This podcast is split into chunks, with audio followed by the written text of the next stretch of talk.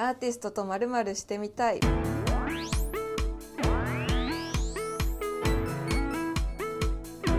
アーティストとまるまるしてみたいはアートマガジンアートーク代表新井丸が今一番会いたいアーティストとやってみたいことをするゆるいアート番組です。今回のゲストはニューヨークを拠点にご活躍の彫刻家浜田博之さんです。アートテラーのトニーさんと一緒にお届けしてまいります。よろしくお願いします、はい、よろしくお願いします。浜田さん実は初対面なんですけれども、はい。どうも、はい、はじめまして。はじめまして。ちょっと、ね、はい、この番組は大体まあ丸さんとねお会いしたことがある方があの呼ばれることが多いんですけど、はい、今回も本当に初対面。初、うん、初対面で、ちょっと軽く自己紹介をお願いします。あえー、えー、まあ、えー、僕は18の時に、えー、父の、えー、仕事の都合でアメリカに、えー、渡りまして、えー、まああまり青少年ではなかった。すごい入りの自己紹介。それでまあえー、えーうちの父がそれで仕事の都合でアメリカに行くとここにいて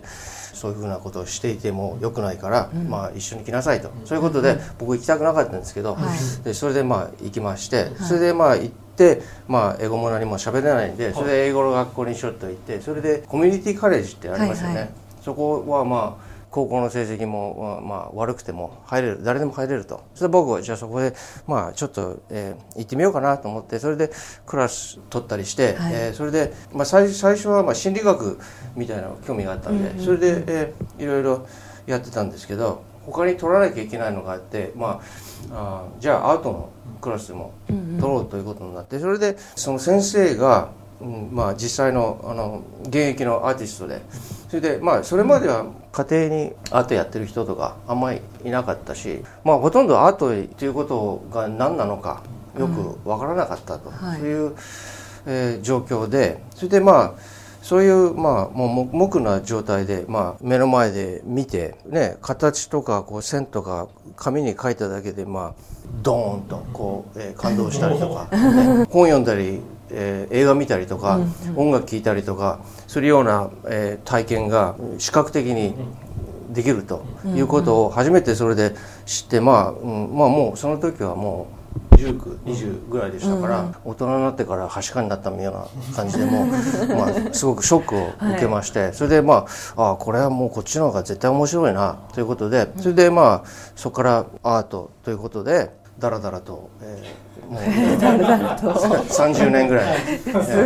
長いキャリアの、えー、基本的にはもうアメリカにおすええええ、もう東海岸ですね、いろいろまあアートをやりたいって思ったけど、まあ、どうやったらアートになれるのかっていうのも分かんないんでだからまあ学校行ってそれで4年生の学校行ってそれでまあアメリカにはこうあのレジデンシープログラムってありますよね。だからこうあの申し込んで作品のいろいろ情報とか送ってそれであ、まあ、こいつは大丈夫だということになると、うん、えー、そういうとこに行って泊まるとこもあるしスタジオもあるし、うんうん、でまあというところがいろいろあるんでそれでまあいろいろ転々としてで、まあ、やってるうちに、えー、ギャラリーとかからもちょっと声がかかるようになったという、うんうん、まあ、気が付いたら、まあえー、やっていたと。いうこれが一番気になるのはどうしてこの2人が出会ったのかっていうのはやっぱりこうそうなんです気になってしょうがないそう、うん、あのリアルで会うのは実は今日が初めてで、でもインスタグラムでいろいろこうあのアートを見てるんですけど、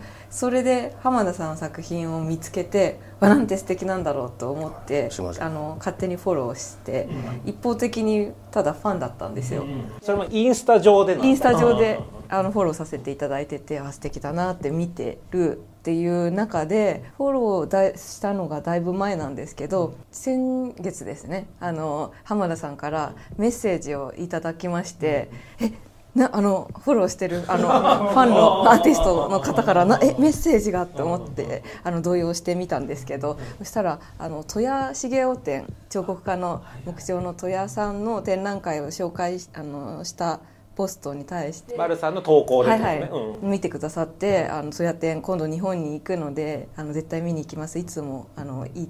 情報が分かってありがとうございますっていうようなメッセージを頂いてすごい嬉しくなっちゃって、であのもうこれはなんか神様がくれたチャンスなんじゃない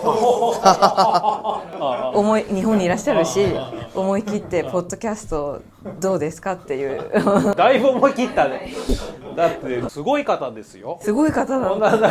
DM でやり取りしてオファーしちゃいけない人だと思いますけど。すごいね。優しい方だから、ね、あのでとんでもない。本当あの、えー、全部アメリカで始めたんで、あの日本のあのアートの状況とか全然分かんなくて、はい、それで丸さんの投稿とかいろいろ見るといっぱい、うん、えー、こういうギャラリーがあるとか、こういうショーがあるとか、えー、いろいろ、えー、勉強させていただきました。はい、ありがとうございます。う間からなんしいです。なんかまさかフォローしていただいてると思ってなかったので、すごい。いやでもそれがすごいのは作品実際に見てビビッとくることとかはあるのはわかるんだけど、インスタ上でもすごいって思って。それ一番まずどこでこうどこってなんかもうこの、うん、えっ、ー、と有機的な、だけど、あ彫刻作品。彫刻作品なんですけど、ちょっと抽象的な、ね、抽象的な。彫刻作品、抽象的ででこうミニマルな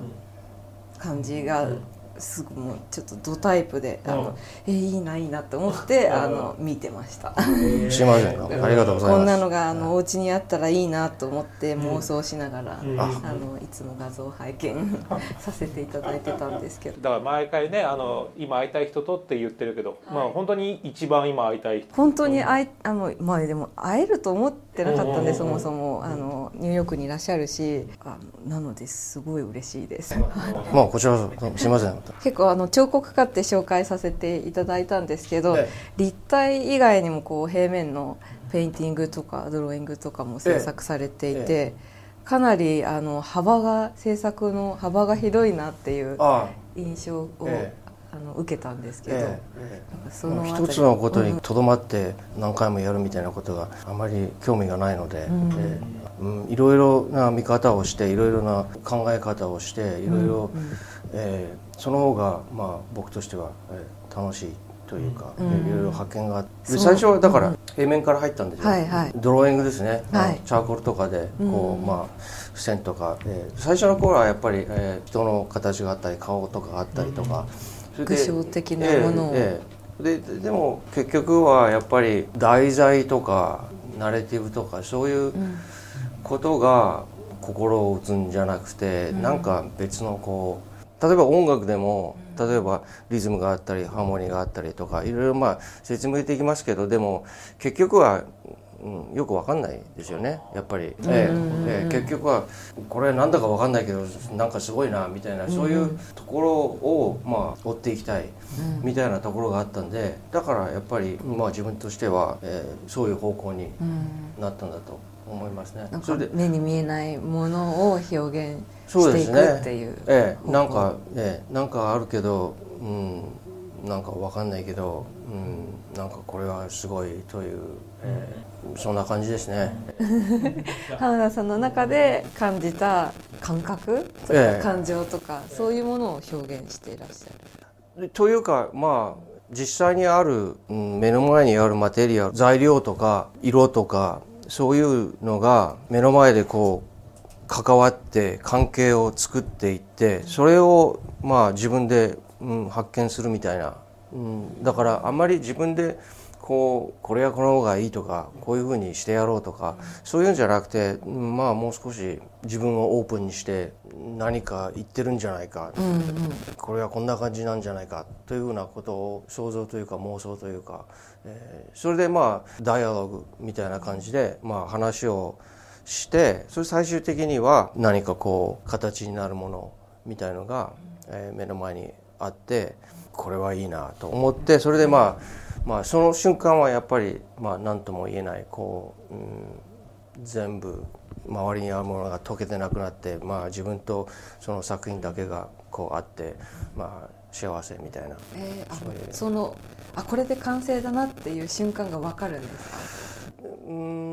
そういうまあ瞬間はあるんですけど、でも次の日朝起きて行ったらあこれダメだみたいな。やっぱり、えやっぱりそういうのもあるんですけどでもな何回もこうチャレンジして、えやっていくといいものができるみたいな。あんまり説明するの難しいんですけどね本当に。作品を作る時にキャンバスだったりその素材と向き合って対話をしながら作っていくってことは実験というかみたいな感じで作っていくのかもうこういうものを作ろうっていうある程度そのビジョンが元からあってやっていくのかどういう感じなんですか、えー、彫刻の場合は材料があって、まあ、いろいろ作ったりしなきゃいけないんで、はい、だからまあ基本的なあアイディアみたいなのが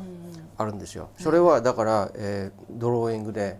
うん、うんなんというか、えー、ブレインストームみたいな感じでちょくちょくやるんですけどそれでまあスケッチブックにいろいろ形とかいろいろ溜まってきてそれをまあ見返してまたいろいろやってそれでこんなアイディアがあるけどこれをもし、えー、こんな材料で、えー、表現したら、うん、うん面白いかなみたいななんというかこの種みたいな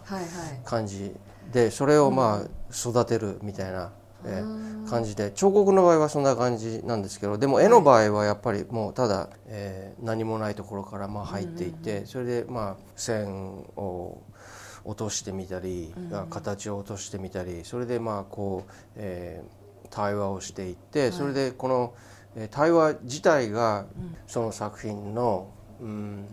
ストラクチャーですか、うん、えー、に最終的にはなる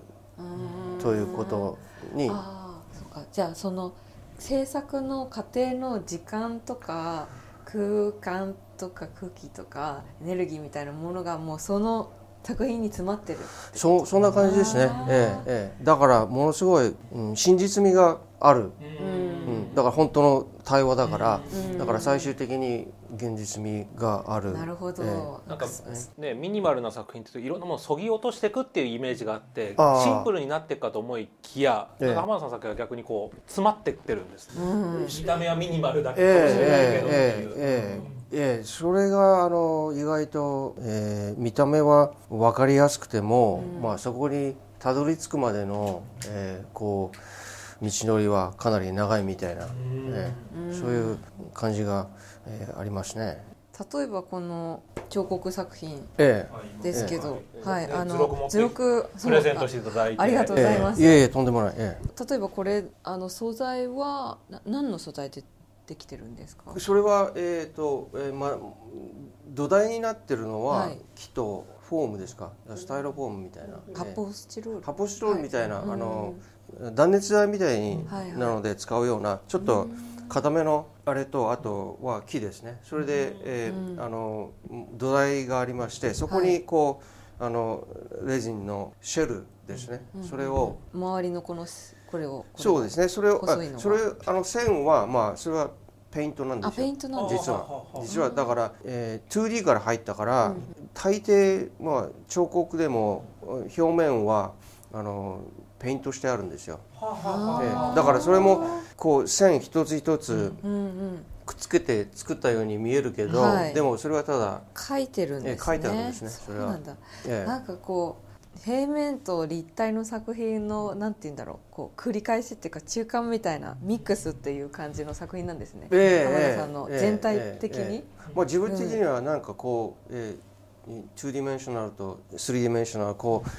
合うところがまあ、はい例えば自然に例えると例えば平原と例えば森が、えこう合わさるところにはそこに、えー、適した動物とか植物とかが、えー、いろいろ反映して、はい、面白いこう環境ができるみたいな、うんうん、えー、そういう状況があったりするんですけど、うん、でもアートをやるにしてもなんかそんなようなこの合わさる場所っていうのが、はい、まあ、かなり特別な感じが自分としてはあるんでだからだから面白い。だから壁掛けの彫刻が多いですね。だから、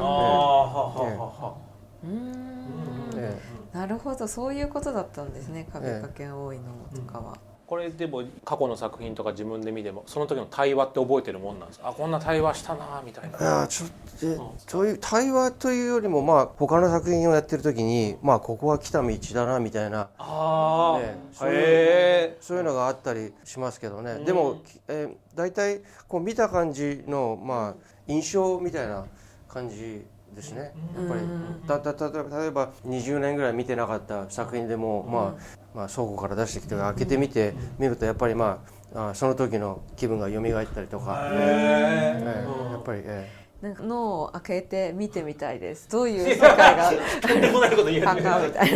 初対面ですごいこと言える。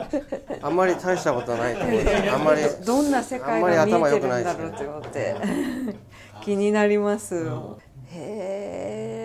基本的にはでもハッピーなことが多いんですか？それでも結構きつかったなっていう作品、生みの苦しみ的なもの？あ、そうやっぱり、うん、頭きたりとかね。頭きたり。いや例えばあの。あんまり多作じゃないんで、一つに何年もかけたりとか何年もかけてるんですか？だからうんできたと思ったのに、まああまり良くないと、うん、かなり頑張ったのに、うん、あまりよろしくないという。でもだんだん、えー、若い時はすごい、えー、闘争みたいなやっぱり戦いみたいな。でもやっぱり、えー、まあ年取るに従ってやっぱり、まあ、そういう、うんまあ、感情もあるけどやっぱり、うん、もっと心を開いて、えー、聞いていれば何かこうつながるものがあってそれがまあ、えー、何かに形を表していくみたいな。えあの同時にいくつもあの並行してそうですね、ええそれじゃないとやっぱり、えーまあ、3年間一つをやって、それでこれがダメだというとやっぱりちょっとへこみますね、だからやっぱり、えだから、うん、5個とか10個とか、うえそういう、えー、それぐらいあって、それでやっぱりあのこの作品やっててそれでまあしばらくやって、それでちょっとあこっちに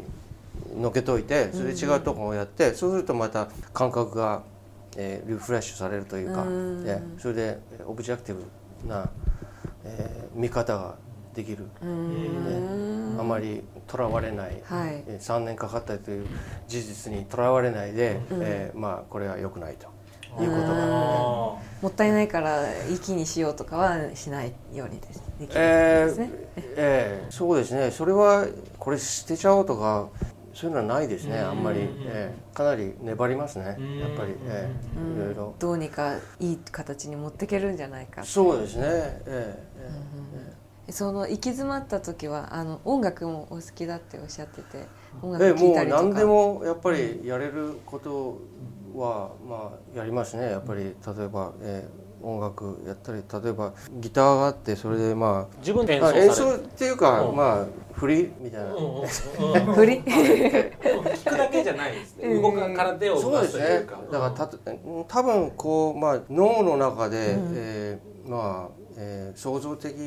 なことをする場合でも違うこうチャンネルがあるみたいな、音楽はこういうチャンネルで、えー、絵の時はこういうチャンネルで、それ違うチャンネルを一回通すとリフレッシュされて例えば何か食べた時に、えー、こう違うものを食べてとか、えー、ちょっと舌直しというか。なるほど。味変というか。甘いもの食べたらちょっとしょっぱいもの食べたらまた甘いものがそんな感じそんな感じじゃないですか、ね、そう。あそうやってチューニングしていて、うん。うん、その、ええ、ダイアログの、ええ、なんて精度まあ基本的にかなりまあ例えば公式があってそれをインプットしてそれで出てくるとかそういうんじゃなくて、うん、それぞれの作品はそれぞれの道がやっぱりあるんで、それかなりだから難しいことだと自分では思うんで、でも同じものは作りたく、つまらないから作りたくないから、毎回毎回こう、ね、同じものだとやっぱり、うん、やっぱりその方が売れるんじゃないかとかそういうことは、うん、邪念が。邪念とかそういうことがやっぱり、え ーまあでもまあそれは人それぞれですよね、やっぱりいろいろやっぱりやり方があるしまあ、うん、同じようなのをまあ角度を変えていろいろやってそれでいろいろ見方をこう伝えていくみたいな、そういうやり方ももちろんあると思いますけどね、え僕としては、えー、いろいろやってみたいと、そうすると大変だなと思うのは古典とかがある時にやっぱ締め切りができちゃうじゃないですか。そうですよね。その時はどうされるんですか？うん。だから、うん、かなり難しいですね、それね、えー、じゃストックしとくってことですか？いつその古典に備えてという。まああるやつを、うんえー、うん、見せるみたいな感じですね、大抵は、えー、やっぱり時間かかるので、それであと、えー、一緒にやってる作品っていうのはやっぱりつながってるので、だからこれつながってるのを見せるっていうことはやっぱり、えーうん、あの展覧会としてもやっぱり意味があるような、うんね、あそっかその同時にやってる10個の作品たちは、うん、なんか同じ世界線にいるんですね。そういうなんかつながりがありますね。面白い。えー、兄弟というか。そうそんな感じですね。うんでも話聞いてると見たくなりますね実物を。実物すごい見たいので。ニューヨークに行けば見れるんですよね。ニューヨークあショーやってれば、ええ。ー、日本でも展覧会やっていただきたいです、ね。やりたいですね。えー、皆さんにも見てほしいし。うん。じゃあやってみたいことやりますか、はい。まあ、はい、丸さんが今回やってみたいことは一体何でしょうかと。はい。ちょっとこんな浜田さん初めましてなので、うん、もっと知りたいと思って、はい、浜田博之さんとなんとぴったりゲームをやってみたいです。なんとぴったりゲームって一体なんだよって感じなんですけど、あのルールというはい、ルールは、えっ、と100の数字があって、ダーツのカウントアップみたいなルールで、えっ、とお互いに質問を投げかけて、えー、例えばなんか浜田さんの年何歳ですかとか言ってその年がなんかじゃあ50とかだったら50でその次また質問で加算されていって、だんだん100に近づいていく、あ100にしたらいいんですね。100にする。でも100越しちゃうと100以上になったらアウト、だからそその質問した人が負け負けなのでどんどん足してって、はい、ドボン。100超えたらドボン、はい、というゲームをや,、はい、やってみたい。できつつだから相手のだから知ってること聞いちゃダメってことね、そうそうそう。浜田さんの年齢をもう実は知ってて、うん、相手のもう絶対この数字だって分かってることを聞くのはダメってことね、うん、目目は何個あるんですかとかみたいな 質問はダメね、はい。はいはい、うんこれはお互いそこはフェアにいきましょう、うん、ほとんど知らないから、うん、初対面同士だからね、うん、はいはい。質問はどういう質問でもいい何でもいい数字で答えられる質問をしなきゃダメってことね、はい、そういうあともう一個ルールとしてゼロの質問なしにします、ゼロも負けにします、うんうん、ゼロは強制ドボンです。強制ドボン。相手がゼロだろうなって質問なんかしちゃったらダメにしません？ああ分かった。なんかそしたらもう最後の方なんか000のなんかもう接近戦みたいな1010 10しかない質問なんかしてたらあれだから、ねうんうん。じゃあ先攻後攻どうしますか？じゃんけんで決めますか。はい。あはい。じゃあ。さあじゃんけんぽい、はい、じゃあ浜田さんから。先攻後攻どっちにしますあそれ選んでいいですか？いやどっちも 選んでいいです。先攻でも後攻でも。あじゃあ私から。はい、はい、えっ、ー、とじゃあ、うん、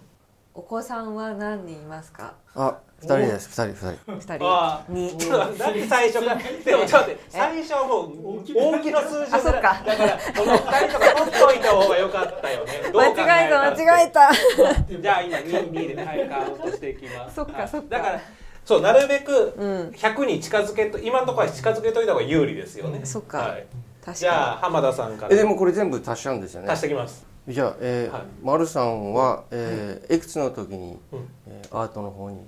行こうかと思いましたか？ああえっ、ー、と26歳。独立した年が26なので。独立というと何かあのもともと広告会社に勤めててそこ会社を辞めてあのアートのメディアを今のアートークを立ち上げたのが立ち上げ、まあ、1年ぐらいかかってるから27だけど、うん、あのやろうって思ってたのは26。26今じゃあ合計28になりましたので、うん、はい。えー、じゃあね、どうしようかな、いつも夜何時に寝てますか？ああなるほど。でも決まった時間がない場合とかは。確かに。大体？大体？普段の就寝時間は何時ですか、うん、12時頃ですか？じゃあ24時ってことです、あ24時ですか、ええ、24時。おいいでもじゃあ普段24時に寝る。基本的に何時ぐらいに起きられる？か？大えー、あんまり基礎的な規則的な仕事あ生活しなきゃいけないんだけどやっぱり、うん、えー、うんまあ難しいですね、うん、えー、まあ、スタジオで例えばこう、はい、うん、なんかいいことが起こってるとやっぱりそのまま、えー、時間を接したりとかねやっぱりそういうのがやっぱりあるんで、えー、さあということで今52まで来ましたのでさあ残り48、はい、さあじゃあ浜田さんからの質問でございますね。はい数字苦手なんですよね。私も苦手です。数字もゲームも苦手なんですよ、ね、マルさんいくつですか？ああそうか。それが知らないから始めましたもんね、確かに。36です。あそうですか。三十六。おお結構迫ってきた。十分やってるんですねじゃあ。八十今八10で年す。目です。え。ということはもう十二出したらもうドボンですね。うん。え危ないもん11出したら結構もうもうほぼもうまあ勝ちですね。えー。十一出したら。難しいな。あ、うん。ちょっとここら辺から刻んでいく質問にしないと。うーん。とねうん。じゃあ天田さんおしゃれな眼鏡かけてるから、眼鏡何個持っあーこれはてるかいい質問かもしれない。持ってるメガネの数本数。うわーちょっと多いかな。ああでもそうね。好きな人は多いパターンもあるもんね。老眼鏡も入れてですか？老眼鏡もじゃあ入れましょう眼鏡あだから。老眼鏡。いくつぐらいだろあこれは二三個ってことはないね。いやいやいやでもえー、なんかつ使い捨てみたいな、えー、まあああいうのを入れちゃうとやっぱり、えー、いい5個ぐらいですおおおーよかった。おお。あこれでも昔からメガネなんですか？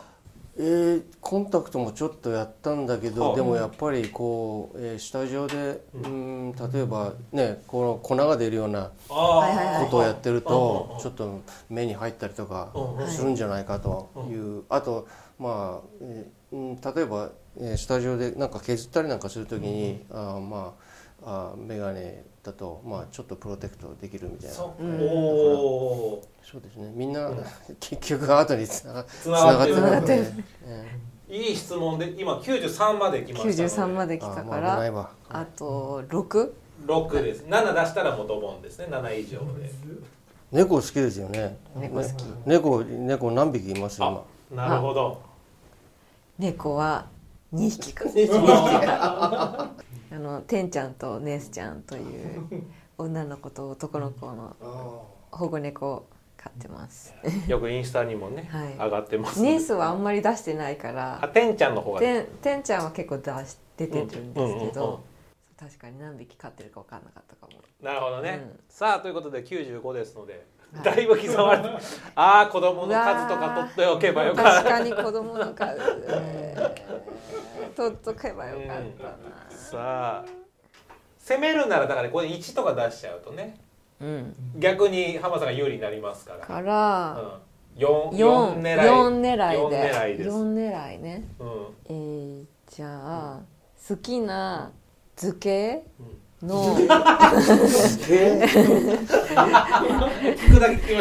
形？う。ん。あの好きな図形の。形の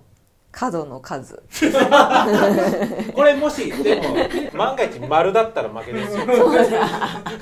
円とか球とか言われたらこれはもう浜田こう気にせずにもう好きなじゃあ形はって言われたらいくなんですか？でもやっぱり丸かな。こんだけやってきたこんだけやってきたのに。積み上げたものが全部積み上げたまあでしょうね。そうだよね聞いたことない。好きな形なんですか？三角形とかあんまないし 八角形とかもないし。そっか。まあまあ丸でしょ。なこの質問そっのか。大体答えは。そうでしたう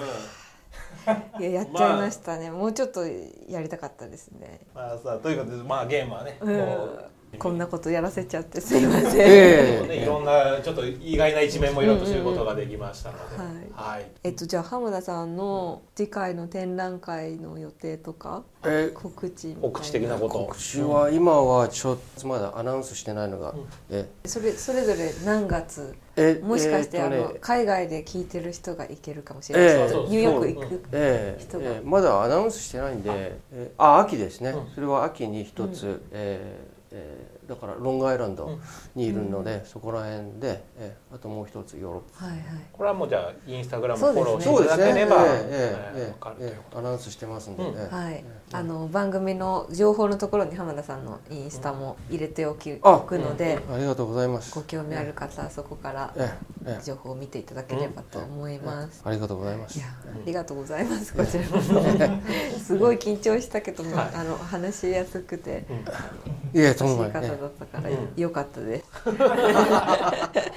逆に浜田さんはどうでした？今回うん。うんそのこういう急にこんなこういうもう呼ばれてポッドキャストだって言われて、えええ楽しかったです、えーよかった。でも言葉はやっぱりあの全部あの英語なんでだからまあ頭の中でこう翻訳ししながら喋ってたんでちょっとあんまり、えーうん、この人はバカなんじゃないかとか思われて。はい。い。や本当ありがとうございます、えー、この番組は不定期配信です。各種ポッドキャストサービスでのフォロー購読をお願いします。